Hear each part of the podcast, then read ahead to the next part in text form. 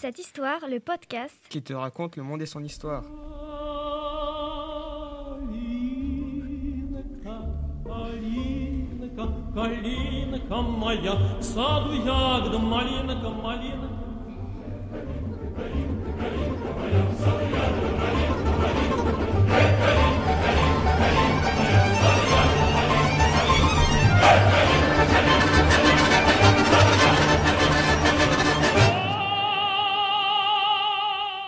Bonjour à toutes et à tous et bienvenue sur la fréquence La Providence, la web radio du collège et lycée La Providence à Montauban de Bretagne. Nous sommes Anaël et Lucas, élèves de 3e C, et nous allons vous proposer aujourd'hui dans notre émission Écoute cette histoire, une émission spéciale sur la révolution russe de 1917. Alors Anaël, que va-t-on découvrir dans cette émission? Eh bien Lucas, nous allons tout d'abord nous intéresser au personnage central de cette révolution, Lénine, puis nous verrons les révolutions de février et d'octobre et la fin des Romanov. Nous verrons ensuite le rôle des femmes dans les révolutions russes et la guerre civile. Enfin, nous finirons cette émission par étudier la vague révolutionnaire en Europe. Dis donc Anaël, ce programme m'a l'air très complet. Oui, en effet. Калинка, калинка, калинка моя, в саду ягода, малинка, малинка.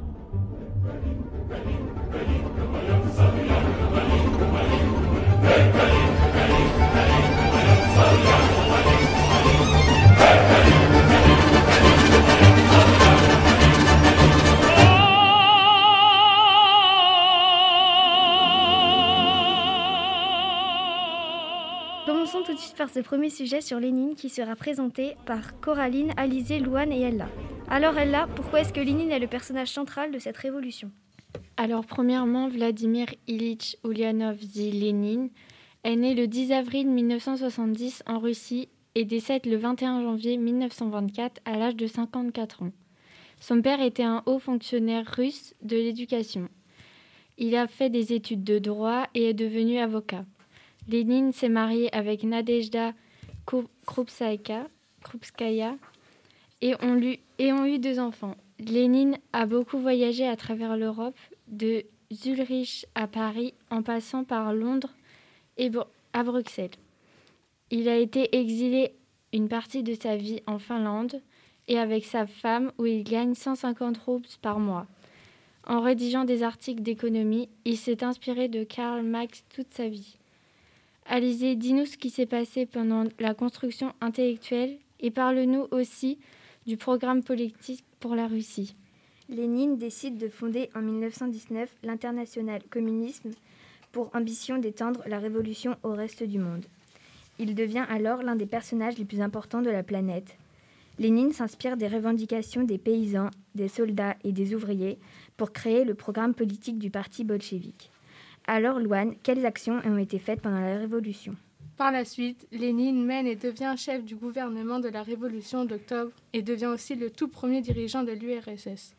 Lénine nomme une femme dans le gouvernement et Staline commissaire. Il a pris le pouvoir par un coup d'État. Lénine met toute son énergie dans les batailles pour préparer l'avènement de la société prolétarienne. Coraline, dis-nous comment était l'après-révolution.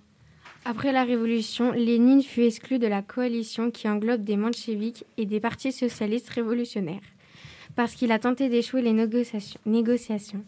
Ensuite, il fait fermer les journaux d'opposition. Le lendemain de la Révolution d'octobre, il annonce que le nouveau régime sera fondé sur le principe du contrôle ouvrier. Après, il meurt le 21 janvier 1924 d'une attaque cérébrale. Merci les filles de nous avoir mieux fait comprendre le rôle de Lénine dans cette révolution. Et maintenant Anaël, c'est quoi le prochain reportage? Maintenant, nous allons parler de la révolution de février avec Lilou, Nina et Lila. La révolution russe de février 1917. En février 1917, les Russes sont très éprouvés par la guerre. Une révolution renverse le tsar et un gouvernement provisoire se met en place. Pourquoi la révolution russe de février 1917 mène-t-elle à un échec? Le jeudi 23 février 1917, dans le calendrier julien et le 8 mars dans le calendrier grégorien, des milliers d'ouvrières et de ménagères commencent à protester en manifestant à Petrograd contre la pénurie des nourritures dues à la guerre. Ensuite, le 24 février, 150 000 ouvriers et étudiants rejoignent les manifestantes. Puis, le 25 février, c'est la grève générale. Pour mater l'insurrection, la police ouvre le feu sur les manifestants et on compte plus de 150 morts.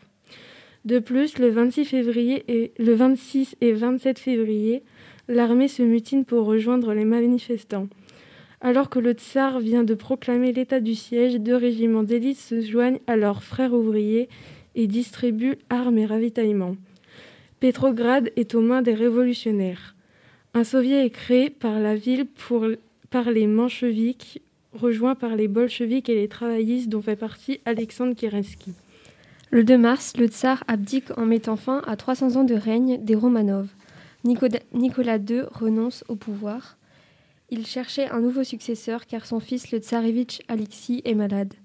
Donc il ne peut reprendre le pouvoir de son père. Nicolas II céda sa place à Kerensky, le ministre de la Justice et socialiste. Homme politique russe né le 4 mai 1881 à Simbirsk et décédé le 11 juin 1970. Ensuite, le 3 mars, un gouvernement provisoire est formé par le prince Gorgi Elveov, composé majoritairement du Parti constitutionnel démocratique.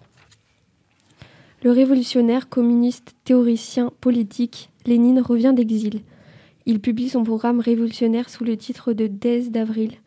Le 20 et 21 avril, il y a de plus en plus de tensions à Pétrograd au sujet de la poursuite de la guerre, car la Russie promet de continuer la guerre jusqu'à la victoire. Cela déclenche donc de violentes manifestations à la fois pour soutenir mais aussi pour s'opposer au gouvernement. Un mouvement insurrectionnel est soutenu par les bolcheviks contre le nouveau gouvernement mis en place. Lénine fuit en Finlande et le prince Elveov démissionne. Il est remplacé par l'avocat Alexandre Fyodorevitch Kerensky qui mène cette révolution. Après le désastre de l'offensive Kerensky, le général Prosilov est remplacé par le, général général Kornilov. Celui-ci accepte à la condition de, du rétablissement de la peine de mort dans les armées.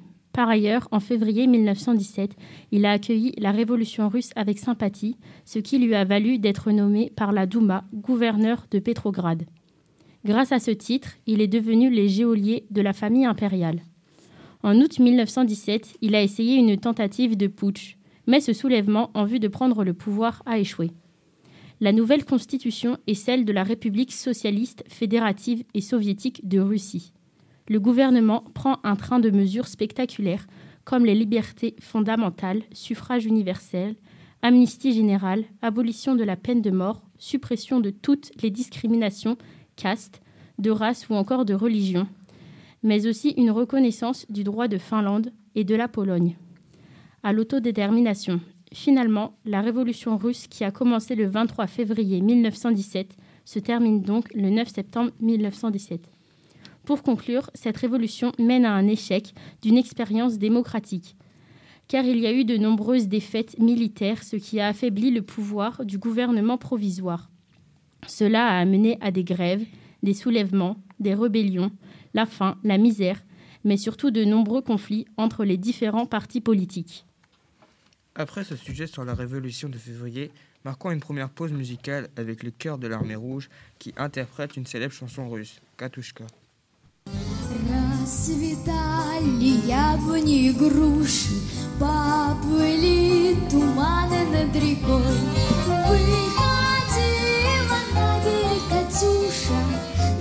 высокий берег на крутой. Выходила, высокий берег на крутой. Выходила, песню заводил, про степного сизого орла, про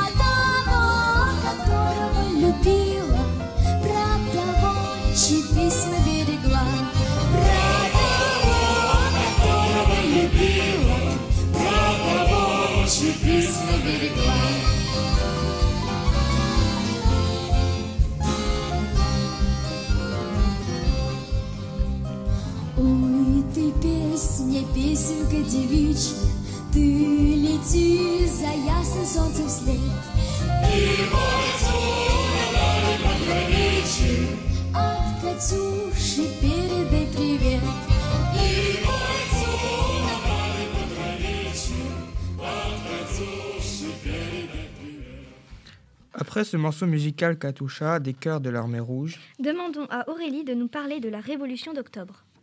Donc on va commencer par rappeler le contexte. En octobre 1917, en Russie, le tsar a été renversé, mais la population n'est toujours pas d'accord avec, le nouvel- avec le nouveau gouvernement. Ambre vous présentera les causes de la révolution d'octobre, puis May- Maywen vous présentera les nouvelles mesures prises par le nouveau gouvernement, et enfin je conclurai par les menaces et les faiblesses du, du nouveau gouvernement. Euh, je laisse la parole à Ambre. Premièrement, la révolution du 24 au 25 octobre 1917 a eu lieu à cause du manque de nourriture, de la pénurie de matières premières et du charbon. Les Russes manifestent contre le manque de nourriture, par exemple. Des femmes brandissaient des, des pancartes, dont une sur laquelle était inscrit Nourrissez les enfants de la patrie.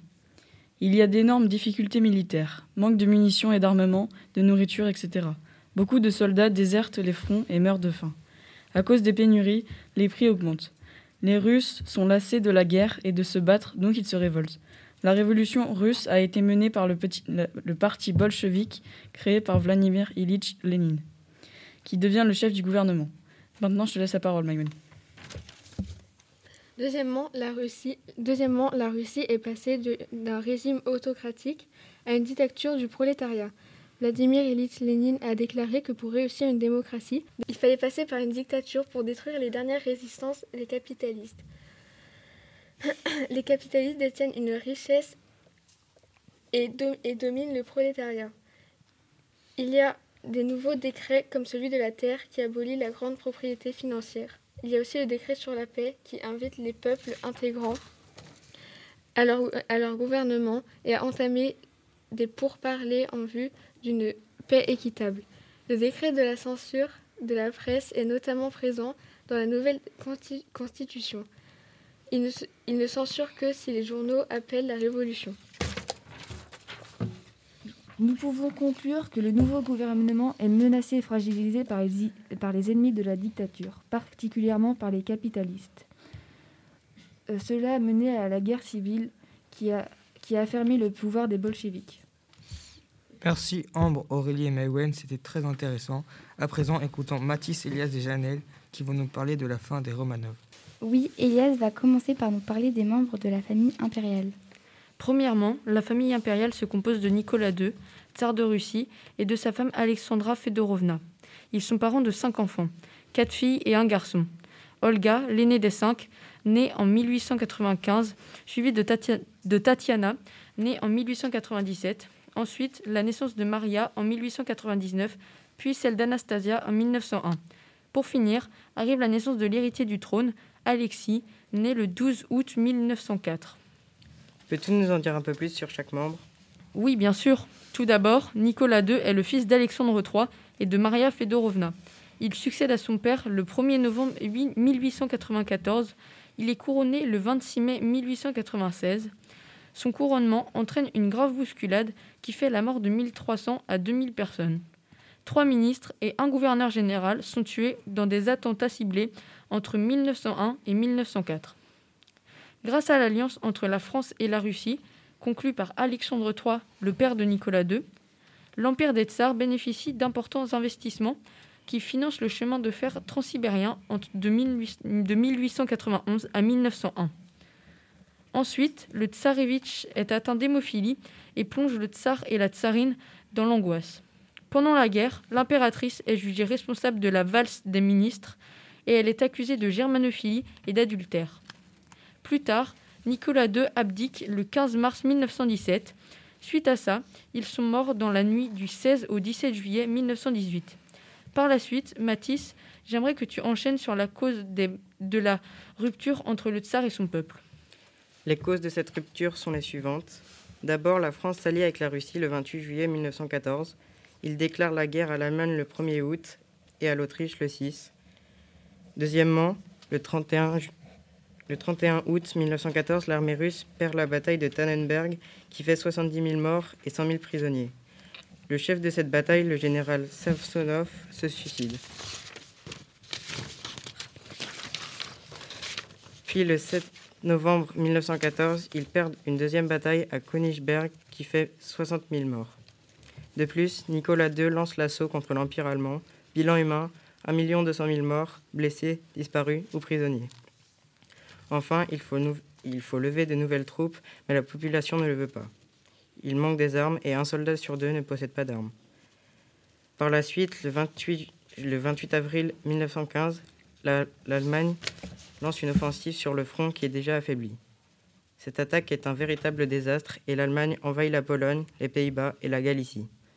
La dernière raison la plus importante est que Nicolas II enlève le commandement des troupes à son oncle Nicolas et s'installe à Mogir. Il va même y faire venir le tsarevitch Alexis, si fragile, dans l'espoir de recréer ainsi le lien perdu avec l'armée qui le tient responsable des choix désastreux effectués. Peux-tu nous parler du parcours des Romanov dans la Russie révolutionnaire et leur fin? Tout d'abord, la révolution qui a débuté en février 1917 a poussé une grande partie de la population à se rebeller. En effet, la guerre a tué, a tué énormément de personnes et la nourriture est de plus en plus chère. Toutes ces mobilisations ont poussé Nicolas II à abdiquer.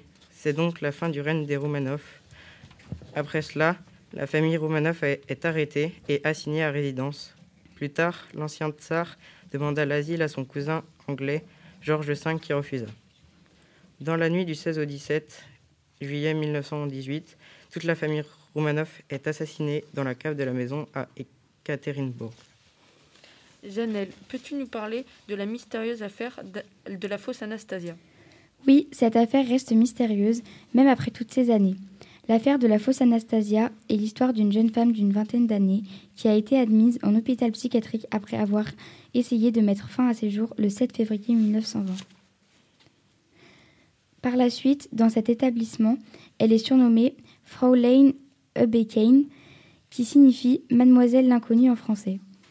Quelque temps plus tard, l'une de ses camarades de chambre l'aurait identifiée comme la véritable Anastasia Romanov. Le problème est que les Romanov ont tous été exécutés dans la nuit du 16 au 17 juillet 1918, bien avant cette histoire. Ensuite, des années plus tard, en, 2000 en 2007, deux corps ont été retrouvés. Ce sont les cadavres de deux des enfants Romanov. Le tsarevitch Alexis et l'une de ses sœurs, Maria ou Anastasia. En conclusion, même après toutes ces années et toutes les recherches, nous ne savons pas vraiment qui était la fausse Anastasia. Eh bien, quelle triste fin. Tu ne trouves pas, Naël? En effet, Lucas, c'est très, c'est très triste. Maintenant, poursuivons avec un nouveau sujet sur le rôle des femmes dans les révolutions russes. Nous allons, vous pré- nous allons vous expliquer comment étaient les femmes durant la Révolution russe. D'ailleurs, Chloé, quelles étaient les causes de la Révolution russe? La Russie a été mal préparée à la guerre, ce qui a provoqué de nombreuses défaites. Il y a une partie du territoire russe qui a été occupée par l'Allemagne. Les femmes manifestent par manque de nourriture. Il y a une forte augmentation des prix, ce qui provoque du chômage, et donc un mécontentement populaire. Et Justine, quelles sont les mesures adoptées par les bolcheviks pour les droits des femmes? Grâce, à l'arrivée des bolcheviks au pouvoir, les femmes russes obtiennent le droit du divorce, le droit de l'avortement et le suffrage universel. Le code civil est réformé. Les couples mariés peuvent adopter le nom de l'époux. Elles obtiennent les droits sociaux comme les congés de maternité, les congés menstrue- menstruels et l'égalité salariale et professionnelle. Le code pénal civil est réécrit. L'homosexualité n'est plus un délit. Les homosexuels peuvent occuper un emploi public et les transgenres sont désormais acceptés et peuvent même servir à l'armée. Les femmes ont des conditions de vie meilleures grâce à l'arrivée des bolcheviks au pouvoir en 1917. Toutefois, il ne faut pas tomber dans une vision idyllique de la situation. La révolution russe sera un obstacle majeur. À partir de 1933, l'homosexualité est de nouveau réprimée, ainsi que l'avortement à partir de 1936. Et donc, Marion, quelles sont les deux femmes de la Révolution que tu vas nous présenter? Inès Armand, née le 8 mai 1874 à Paris et décédée le 24 septembre 1920, est une femme politique communiste d'origine française. Elle fut l'une des maîtresses de Lénine. Alexandra Mikhailovna Kollontai est né le, le 19 mars 1872 à Saint-Pétersbourg et meurt le 9 mars 1952 à Moscou. Est également une femme politique, socialiste, communiste et aussi une militante féministe soviétique. Merci les filles pour ce sujet passionnant. Et maintenant, écoutons la musique Ma Plaine.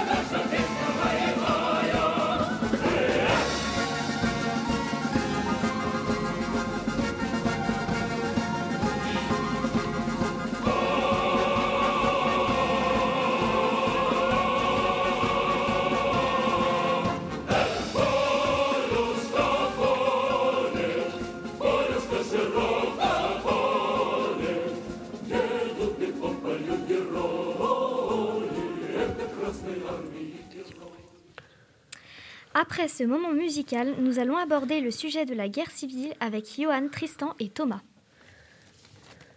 La guerre civile débute dans la nuit du 7 au 8 novembre 1917. Cette guerre oppose les Blancs et les Rouges. Les Blancs étant les Russes et leurs alliés les Français, les Anglais, les Américains et les Japonais. Et les Rouges étant les Russes communistes. Le chef des Blancs est Denekin et le chef des Rouges est Léon Trotsky. La guerre contre les bolcheviks unit les contre-révolutionnaires, officiers tsaristes et opposants au communisme, et des pays étrangers, français, russes et anglais. Il y a une révolution de février et la révolution d'octobre. La Russie est au- bord de l'effondrement. La famine a tué près de 6 millions de paysans. La population se soulève suite à cette famine. 16 000 soldats et travailleurs signent des pétitions réclamant des soviets sans bolcheviques. La monnaie s'effondre et le pays vit à l'heure et l'heure du troc et des salaires versés en nature. Le régime instaure la gratuité des logements, des transports, de l'eau et de l'électricité et des services publics. Sont tous pris en main par le parti de l'État. Certains bolcheviks rêvent même alors d'abolir l'argent ou du moins limiter drastiquement son usage. D'abord improvisé sous le feu des circonstances, le commu- com- communiste de guerre parlait alors de moyens de faire euh, directement passer la, Russe, la Russie au, socialisme. Socialisme. Le pouvoir restaure aussi un puissant dirigisme sur l'économie et sur les ouvriers. Pour ce faire, il n'hésite pas à rétablir une discipline de fer dans les usines ou à faire réapparaître des pratiques ONI comme le salaire aux pièces, le livret de travail, le retrait des cartes de ravitaillement, l'arrestation et la déportation des meneurs de grève. Des centaines de grévistes sont même fusillés. En, mille- en 1920, Léon Trotsky suscite une vaste controverse en proposant la militarisation du travail dans les campagnes. Les détachements armés procèdent violemment aux réquisitions forcées de céréales pour nourrir les villes ainsi que l'armée rouge. Le pouvoir mène aussi un effort euh, d'alphabétisation, euh, euh, l'éducation et de propagande à destination des populations et des soldats.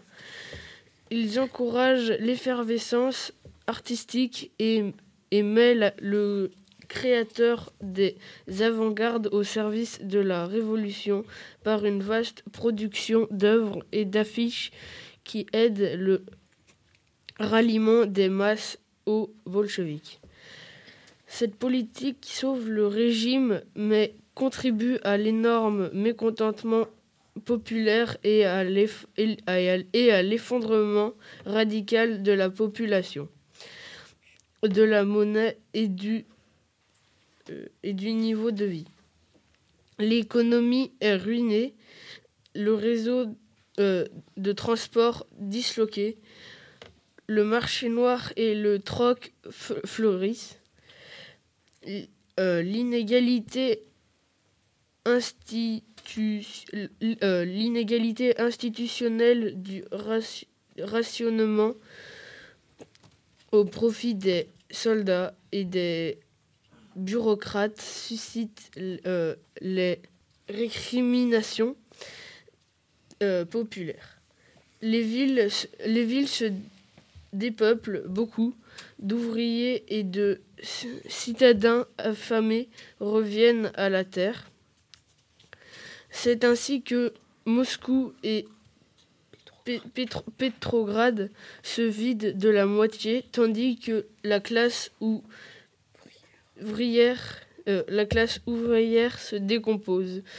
Elle compte moins euh, moins d'un million d'actifs en 1921 contre plus de 3 millions en 1917.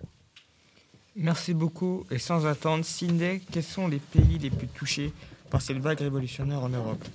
D'une manière ou d'une autre, l'ensemble des pays européens est touché par la vague révolutionnaire, telle l'Allemagne, l'Italie, qui font des manifestations.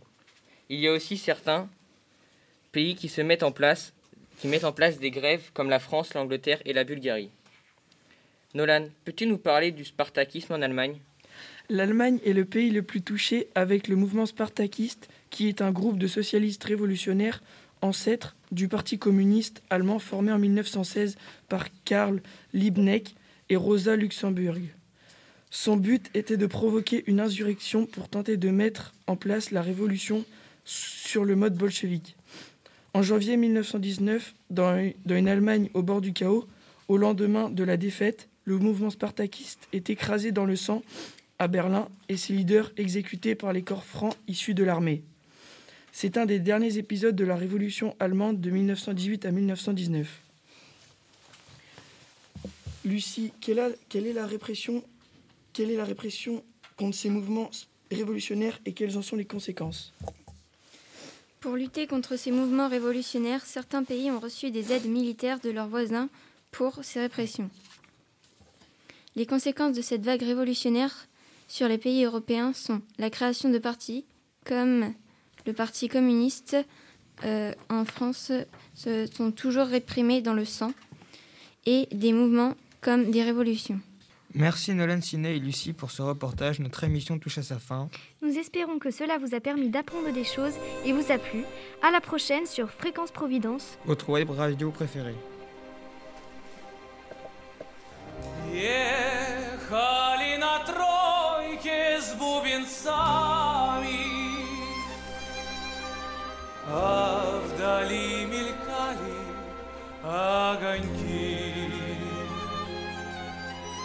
Эх, когда бы мне теперь за вами Душу бы развеять от тоски. Дорогой